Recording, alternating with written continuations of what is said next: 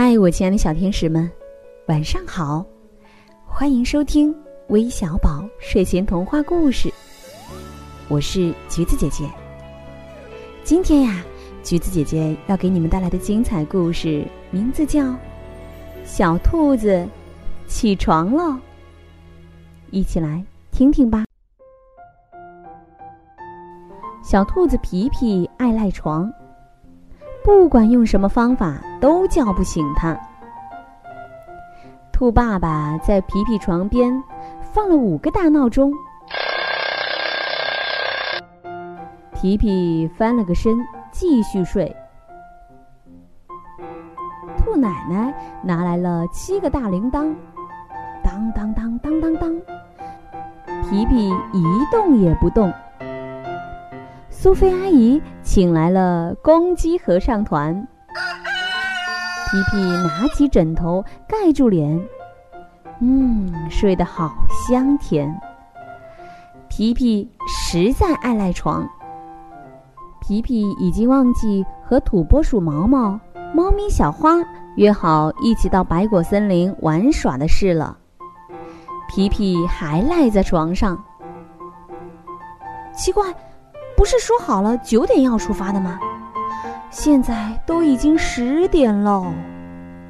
皮皮到底跑到哪里去了？毛毛和小花跑到皮皮家。嗯，说好了要去白果森林的，皮皮居然还在呼呼大睡，怎么叫也叫不醒。哼！皮皮真是太可恶了！皮皮和小花很生气，他们再也不想找皮皮出去玩了。唉，大家都生我的气，都怪我太爱赖床了。亲爱的小朋友们，现在天气越来越冷了，我们都喜欢躲在非常暖、非常舒服的被窝里睡懒觉。可是闹钟响了的时候，我们可要准时起床哦，因为赖床实在是一个特别不好的习惯。好了，今天的故事就到这里了。最后，让我们一起来听听都有谁点播我们的故事呢？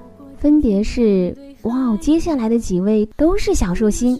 今天过生日的是来自福建的林恒泽，还有还有十一月四号要过生日的林宇泽。